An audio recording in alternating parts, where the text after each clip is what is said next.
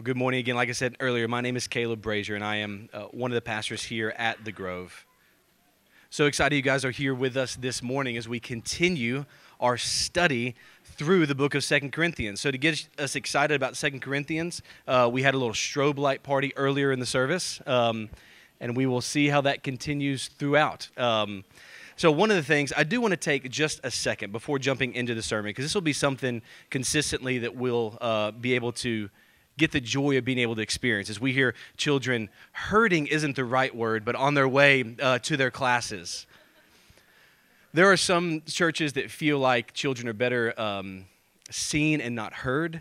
Um, that we should remove them, have them kind of siloed in different sections. Listen, one of the beauties of a church is whenever we hear life and we hear children, we hear rustling pieces of paper and coughs and whispers that aren't quite whispers, but the children think that they're whispers.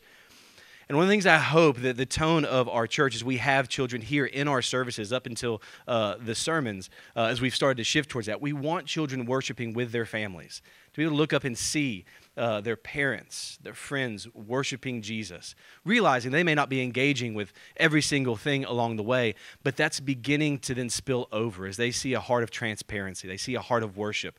And we believe that that's going to be molding them more and more to learn and trust and follow Jesus. And so we want to have them here. Uh, even in imperfect, sometimes disruptive ways, we believe that disruption is a grace of God it's a sign of life continuing to come into this church. So it is a good thing as we hear them and they've now made it to their classrooms uh, to just acknowledge um, that every single week as we hear that, that is an act of grace and a tangible reminder um, of God's grace in our lives and in our church. And so we love our kids and we love our children. We want them to be able to be here and see and follow Jesus. But as we now uh, continue then in our study through Second Corinthians, we started last week uh, and we are continuing now uh, in chapter 1. So we'll be in chapter 1 1 this morning, verses 8 through 11. Chapter 1, verses 8 through 11. If you grab one of the Bibles next to you, that's on page 1023. And if you don't have a Bible with you, feel free to take that home with you. That is our gift to you. We're continuing on through Second Corinthians because one of the things that marks us as a church is we are expository preachers. So, what that means is that the majority of time, we're just preaching chapter by chapter, verse by verse through books of the Bible. Um, so, we're going to be taking uh, Second Corinthians, walking through it up through next May. Um, we want to, in essence, hold a microphone up to God, let Him speak to us. Uh, and so, we are making our way through Second Corinthians. So, a couple quick notes on Second Corinthians. This is a letter that the Apostle Paul wrote to a church uh, in this city called Corinth. So, Paul was an apostle. He saw Jesus. He was sent by Jesus to take the gospel to the Gentiles. So, he writes with that kind of authority. And he writes to this church in Corinth. Now, it's Second Corinthians because this is the second letter that we have from Paul to this church. So, Paul has given a lot to this church. He helped start this church in Corinth. He continually checked back on them. He wrote them letters. He visited them. So, this is further on in his relationship to them. And so, he's wanting to continue to encourage them, to remind them of the gospel, and help maybe kind of where they're starting to stray, kind of correct them. In particular, there are these groups of these people called super apostles that were coming into the city. And these were people that were incredibly eloquent. They were very gifted communicators. Paul was not. Paul was kind of dull and boring to listen to. Wasn't an attractive man. He was kind of like George Costanza from Seinfeld. That's how I picture Paul in my mind. Uh, so he wasn't engaging, he wasn't uh, attractive. But, but here come these super apostles that were incredibly gifted. And in, first, uh, in the first century, they didn't have Disney, they didn't have the Marvel Cinematic Universe, they didn't have Disney World. They had different forms of entertainment. One of the main forms of entertainment was to go and listen to good public speakers. It's one of the main ways of entertainment that they would have. So they build these huge theaters. There'd be a number of things that they would do there, but including coming and hearing these orators that would come. And these super apostles were uber gifted at communication. And so they also then were charging for what they were doing as they were bringing the gospel.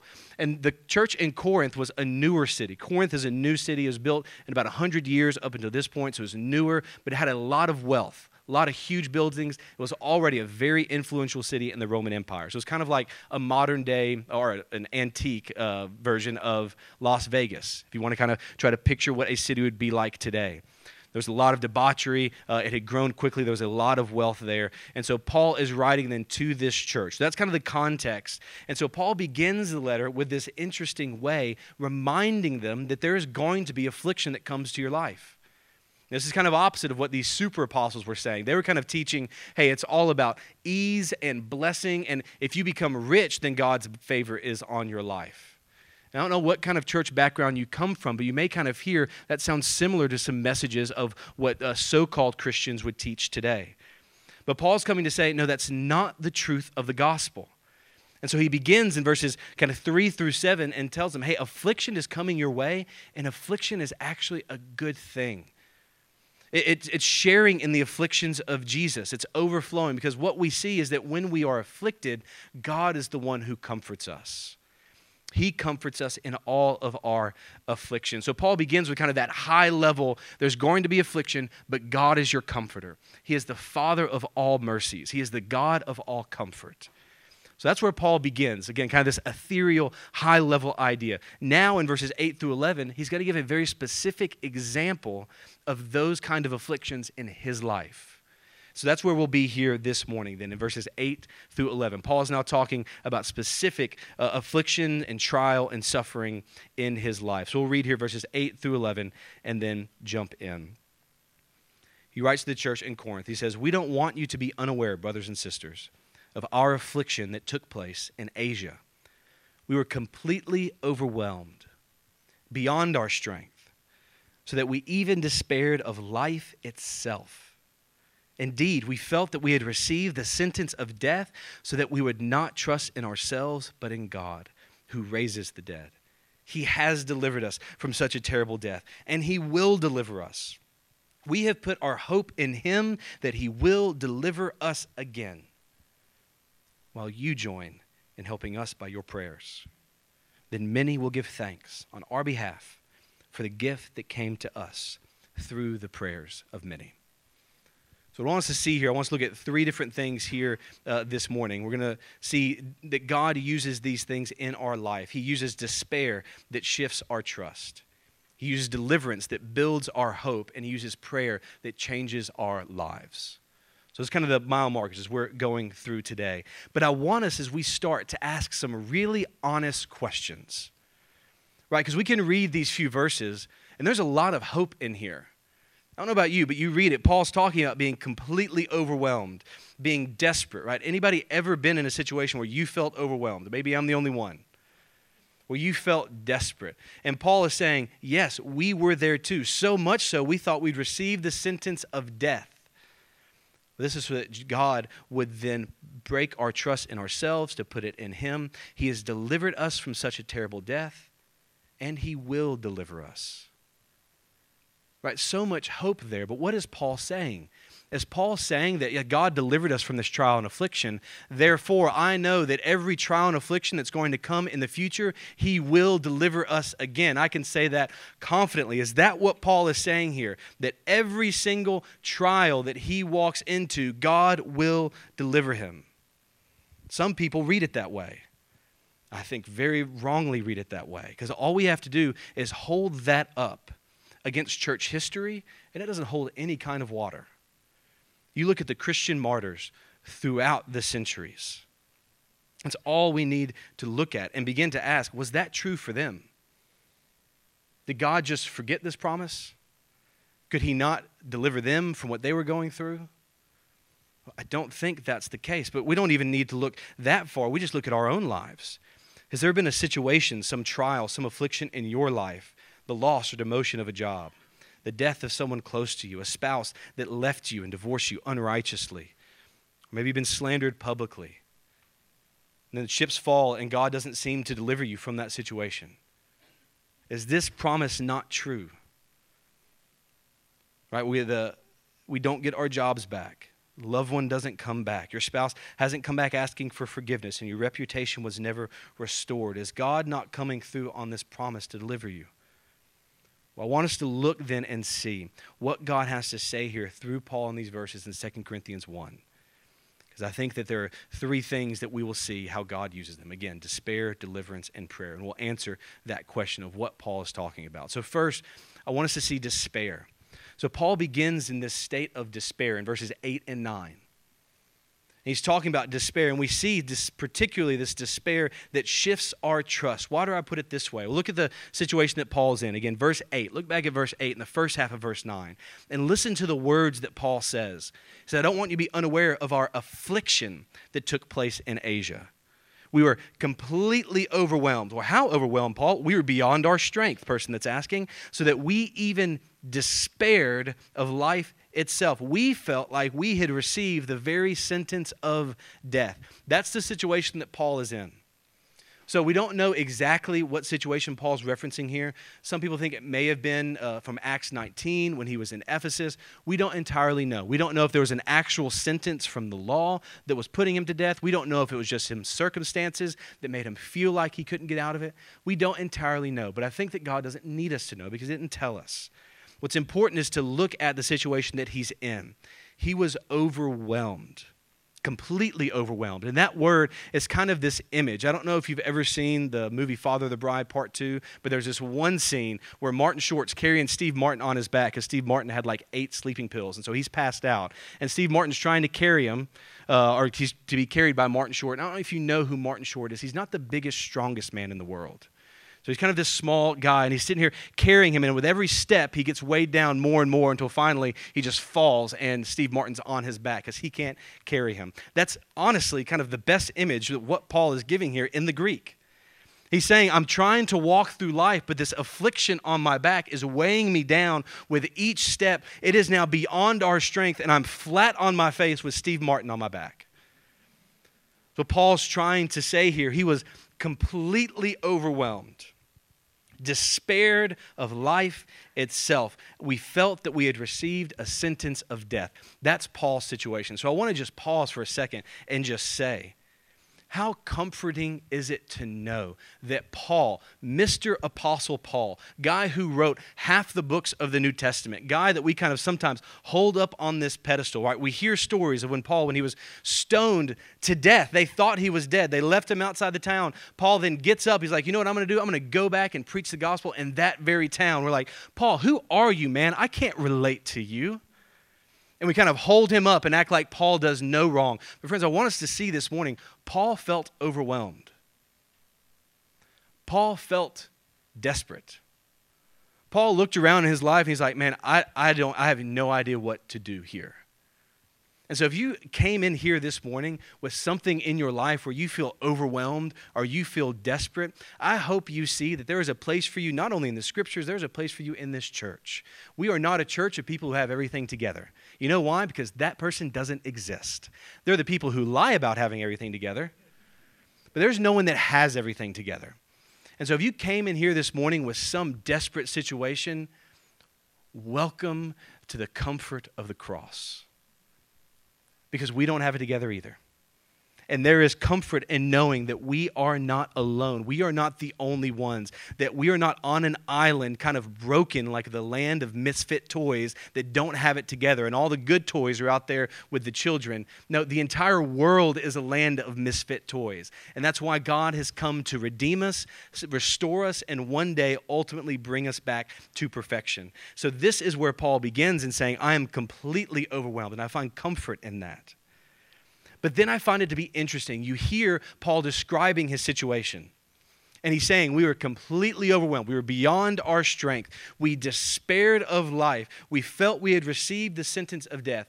Why? I can just imagine being in Paul's situation and asking the question God, why would you do this to me? And when are you going to get me out of this? God, look at all the work that I've done for you. I'm the Apostle Paul. Right? Remember, we met on the road to Damascus. We had that convo. You told me to go take the gospel to the Gentiles. I'm trying, and now I'm about to die. Why are you doing this? Again, we see over and over again in the scriptures people coming to God with that kind of honesty. Just read the Psalms. How long, O Lord, are you going to wait? You're going to keep giving my enemies everything that they want, but then I'm sitting here suffering? And we all ask that question why? And we may not always get an answer to that. Right? We see that in the book of Job. Job came and asked God, Why? God, why have you given me all of this and taken it all away? And God didn't give him an answer on this side of glory. God could have, but he didn't. Job now, with glorified eyes may see, but in this life, we aren't given a promise that God will answer that question. But one thing we do see is some of the things that He might be doing within our suffering and within our trials and within our affliction. And this is what Paul says now. In the first uh, verse, in verse 8, in the first half of verse 9, he describes his situation. But the last half of verse 9, he gives the purpose for that situation. So again, look at verse 9 again. We felt we had received the sentence of death. Why? So that. All right, pause. So that.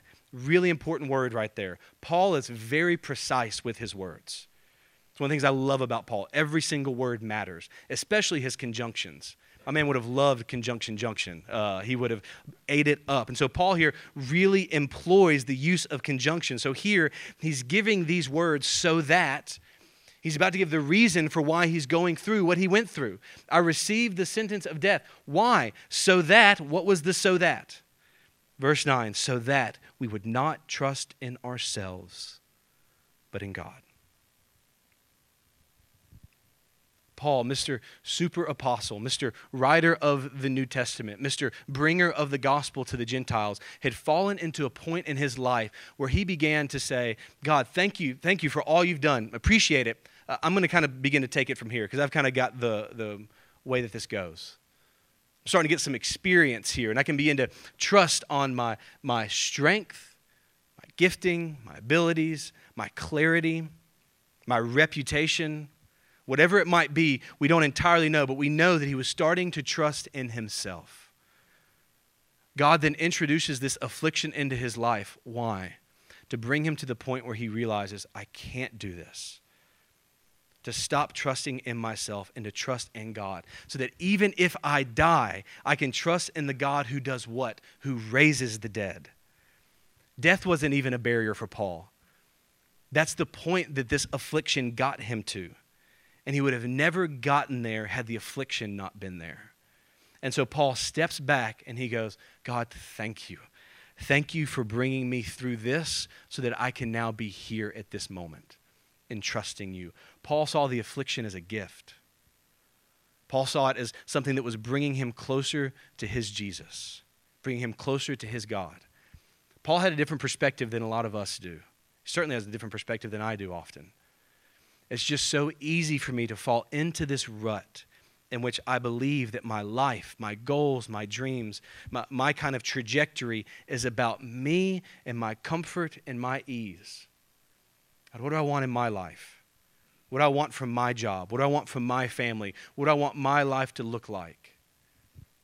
And I worry that, that a lot of kind of the Western American dream has seeped its way into my heart and into our churches.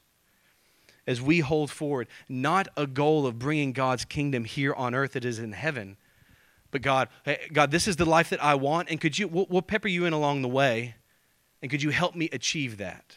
Because whenever that's our mindset, when ease and comfort is our goal, anything that butts up against that and begins to rub against that is a negative. It's an enemy. It's an enemy to our dreams. And we want it out. I don't care, God, what you're trying to do. I just want this out of my life. And God, in His kindness, is sometimes bringing us through affliction to bring us to a point to say, listen, your life is not about you.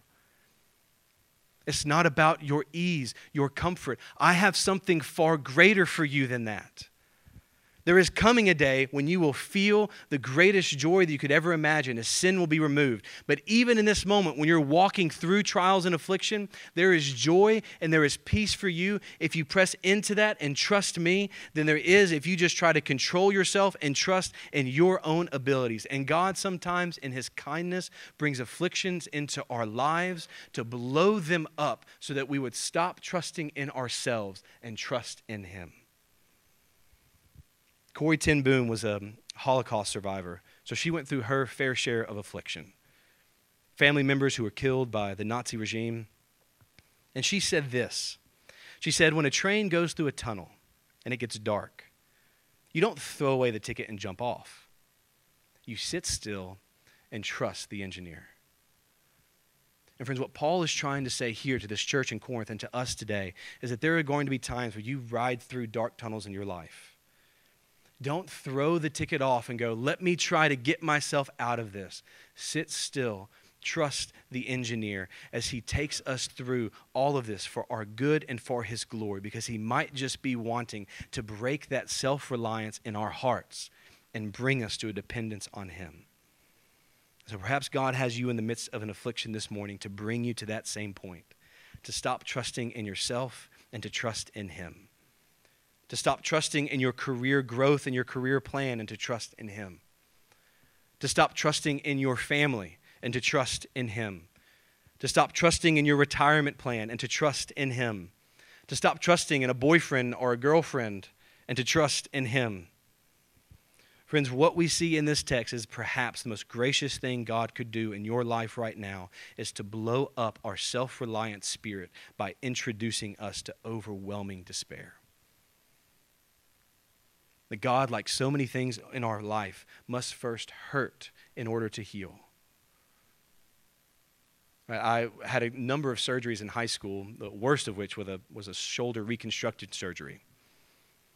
If any of you have had surgery before, you know what, what you do. You go and you get drugged up by this guy, you get wheeled into a room while you're unconscious, and this really sharp knife cuts you open. Right? It's not the most pleasant of processes. But whatever it might be, whether it's surgery, whether it's cancer, that for the surgeon to do their job, they first must hurt us in order to heal us. We have to be cut open for the, for the cancer to be removed. We have to be cut open for the ligaments to be repaired. And friends, God is the great surgeon as he then introduces sometimes these afflictions into our lives to be able to remove the thing that is keeping us from him. Charles Spurgeon put it this way He said that I have learned to kiss the waves that throw me up against the rock of ages. Friends, it changes our perspective when we understand this that God isn't just punishing us, He's not just torturing us, He is shaping us into the image of Jesus, and He wants to use us. And He, and His grace, will do anything that He can to be able to bring us closer to Him. And so God introduces despair in order to shift our trust away from ourselves and to Him, and sometimes overwhelming despair so that we would be fixed on Him. But he doesn't leave Paul in that despair, does he? We see that he actually delivers him. And this gets us to then our second point this deliverance that builds our hope. So Paul says after this, yes, this was the purpose of this overwhelming despair, but look at verse 10. He has delivered us from such a terrible death, and he will deliver us. We have put our hope in him that he will deliver us again. So Paul's writing this letter because he's not dead. He didn't die in that situation, whatever it might have been in Asia. And Paul says, God has delivered us from that terrible death. And he will deliver us. But what is Paul saying there? Again, is Paul saying, hey, from here on out, every single trial I walk into, God's going to deliver me? I know because I know, and I'm Paul, and that's what's going to happen.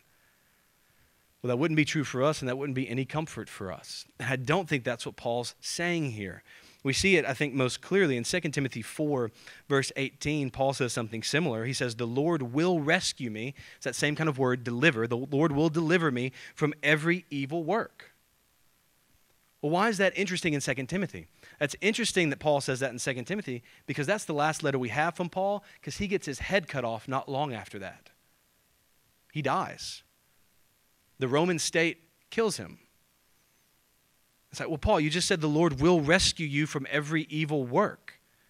And here in Second Corinthians, you said that he will deliver us. And we put our hope in him that he will deliver us again. So, Paul, which is it, man? Were you just kind of hoping, kind of crossing your fingers, like, oh, hopefully God will deliver us? Did God forget his promise? Did God go and try to intervene, but Caesar was just too strong? He's like, oh, I tried, Paul, but couldn't stop the sword. Sorry. I don't think that's what's happening. I think it's partly because we have such a warped view of what Paul is talking about here. The second half of 2 Timothy 4:18, which I didn't read, said, "The Lord will rescue me from every evil work and will bring me safely into his heavenly kingdom." When Paul's talking about deliverance, he's not just talking about an easier life. Paul's talking about glory. Paul is talking about heaven. Paul isn't talking about, hey, I want seven more years of kind of uh, finance free kind of angst and anxiety. Paul's saying, I want an eternity of sinlessness. And when I get to that, that is deliverance. And every single step along the way that God delivers me in this life is a further confirmation that one day He will deliver me to the next. And so I look back and I know Paul's writing the church in Corinth. I'm standing here because he has delivered us. And every single one of those deliverances gives me an even stronger hope that one day he will deliver us again. And that we go forward, even if we die, which he does after 2 Timothy, his deliverance comes because God brings him safely into his heavenly kingdom. That every past deliverance is a foreshadow of future deliverance. Right? It's like every time I go to Chick fil A, I go through the drive through, and you know what? I don't even check the bag anymore. I know they've got my sauces in there, the exact amount that I asked. My order, that's not going to have the things I didn't want on it. You know why? Because for decades now, Chick fil A has always gotten my order right, and it is their pleasure to do so. And maybe you have a different experience to that. Maybe, you know, I'm going to get some emails and say, listen, here's the point I had, the issue I had with your sermon. I've gone to Chick fil A, and they always mess up my order. And maybe so. But I'm just telling you from my experience, I then, from here on out in the future, have complete trust in Chick fil A. Now, I won't name names like McDonald's, but there isn't that case for me in every single fast food chain. But because of the past faithfulness of Chick fil A, I then can be confident every time in the future they're going to continue to deliver. And friends, that's what Paul is saying here that God has delivered us from such a terrible death. He has shown me his faithfulness and his kindness. And I can have confidence that he will continue to deliver us even if we die, because that death then actually ushers us finally into the best deliverance that we could ever imagine. That past faithfulness builds future hope. Let me tell you what your great hope is in this life. It is not that God will give you ease, it is that God will give you Himself. And that one day when we do die, then we get Him fully. And we get Him without sin. And so often it's only through affliction that we realize our great need of Him. Goodness, I was talking with two people this past week who were sharing with me incredible trials they walked through this past year miscarriages and a father in law who died suddenly, and adopting a 16 year old son, and just a, a, number of things that, that kind of all happened all at the same time and molding families together and, and conflicts and uh, just difficulty for the past year. And both of these people, you know what struck me? As I talked to both of them, they said, You know what? We've gone through more this past year than maybe I can remember in my life. But strangely, I felt closer to God than I ever have before. And I find that not only to be true in our lives, I find that to be true of what Paul is saying here. That in our trials and afflictions, we finally reach that point where we go, God, we can't do this. And I need you. And it's there that God and He comes and He comforts us. And we feel that closeness to Him. Now, this doesn't mean that everyone will suffer greatly. Right, there's certainly doesn't mean that you need to go out and look for suffering. So don't leave here and be like, all right, well, if I suffer, I'll be closer to God. So how can I suffer? That's not what the text is saying. There are some people who follow Jesus that won't have as hard of a life as others, and that's okay. But what this does mean that if you've ever felt how Paul felt, overwhelmed and in desperation, I want you to see this morning that there is both hope and there is purpose that while our pain may be great, it will not be wasted. And the great hope of the Christian life is not found in a full bank account. Friends, it's in an empty tomb. And it's there that we find our hope that Jesus came and he lived a perfect life that we were called to live, that each one of us fell short of. And then he died a death that we deserve, taking our sin in our place and taking the punishment for our sin there, bearing the full weight of God's wrath for the punishment of our sin in our place. And that every single person who believes, if you trust and follow Jesus, then his perfect life that he lived is then given to us. It's credited to us.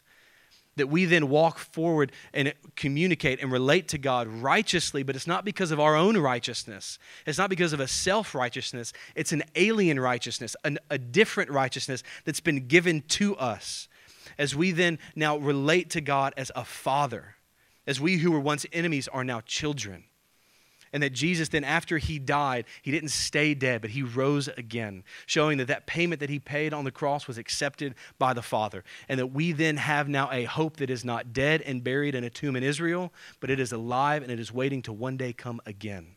and that sin and death right now, while they may throw all of that they can at us, it will not last forever. It will not follow us to heaven.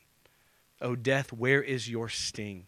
Death, where is your victory? That's what we now get to say because Christ has conquered the grave. So, because of that reality, I know that God has delivered me. He has saved me, sustained me, and brought me to this moment. And I also know that He will deliver me.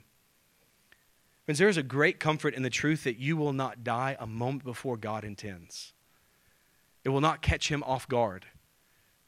But God has a plan in all of this that we won't see on this side of glory. But one way we will one day we will get there, look back and see what our good good father was doing in his wisdom as he was teaching us to trust him. And I know that in that moment, even whenever I die, that it's then I know that God will ultimately deliver me.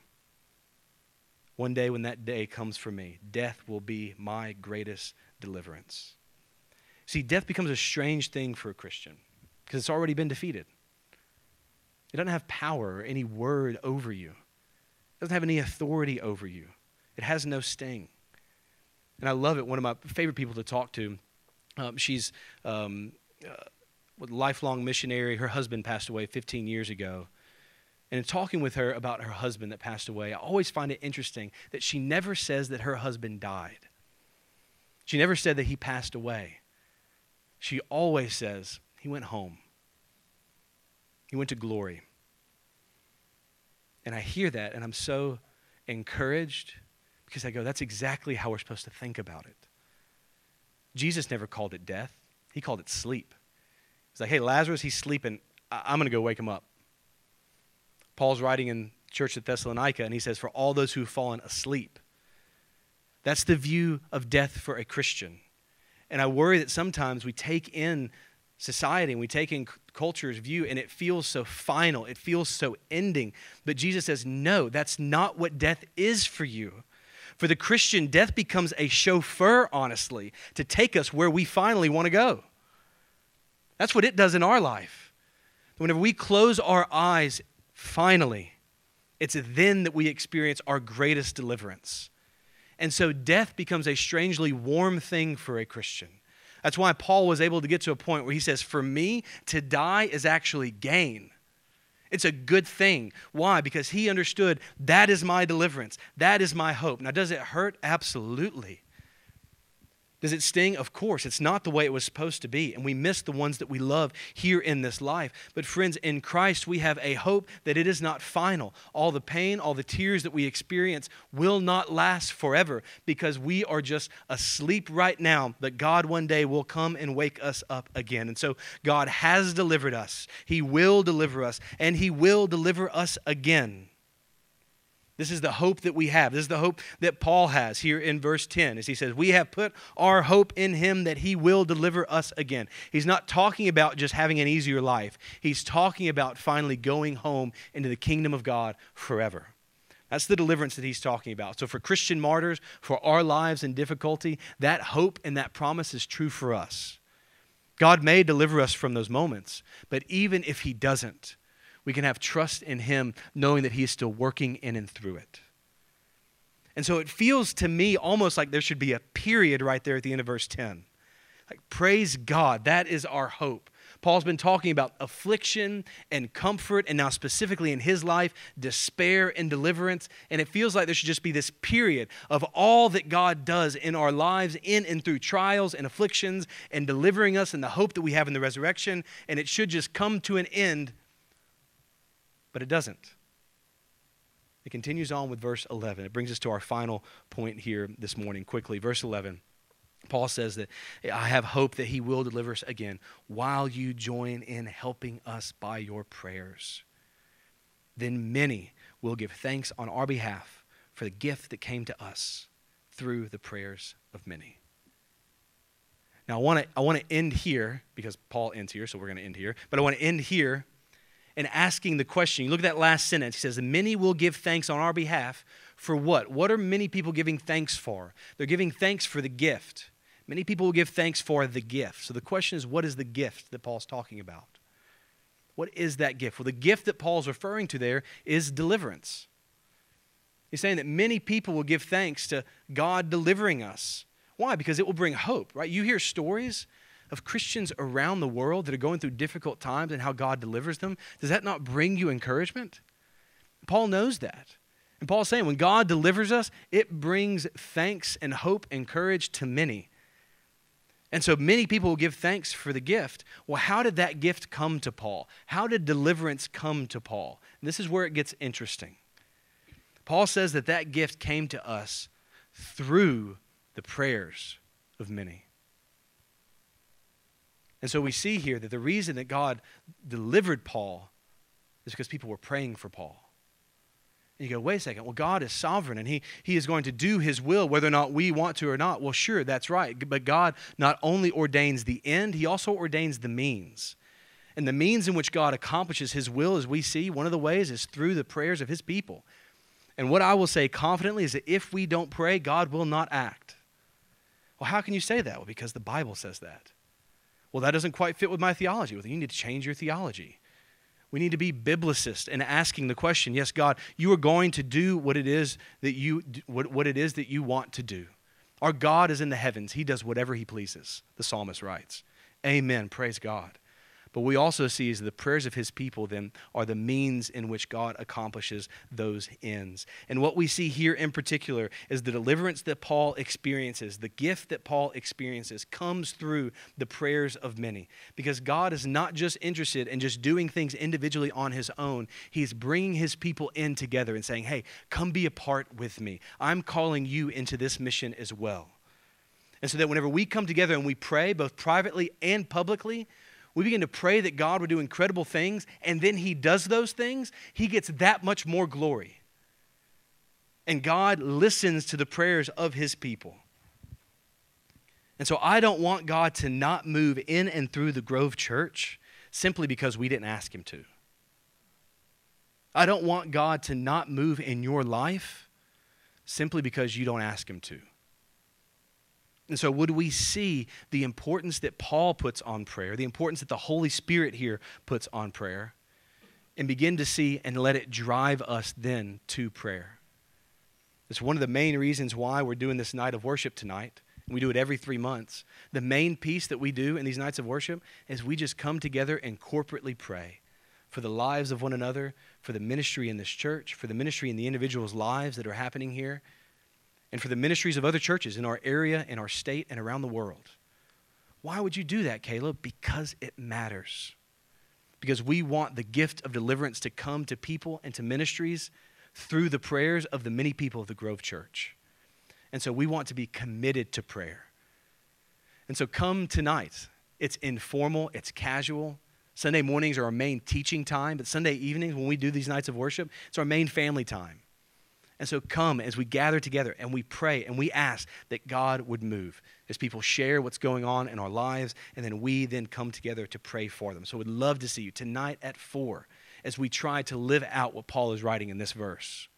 That we, through the prayers of many, not through the prayers of a bunch of individuals, but the prayers corporately of many together, as we publicly cry out for God to move, believing that prayer changes things. And so we gather together, as many to pray as one, because there are things that we cannot do unless we first do that. Prayer is not a last response, it's not a last resort. It's not like, well, I can't do anything else, so I guess I'll pray. Prayer is not a last resort, it is our first response. It's the most powerful thing that we do. it's the most powerful thing that you do is we acknowledge, God, we trust in you. We need your help. Would you come and move because we are weak. And it's in our weakness then that God's is made strong. And so we do it because we have a faith in God that's not only powerful, but a God that is caring, the God of all comfort, the Father of mercies. That even in overwhelming despair, we can know that our pain will not be wasted when beyond our understanding, He is teaching us to trust Him and having a firm hope that one day He will ultimately deliver us from brokenness, sin, and death forever. Let's pray.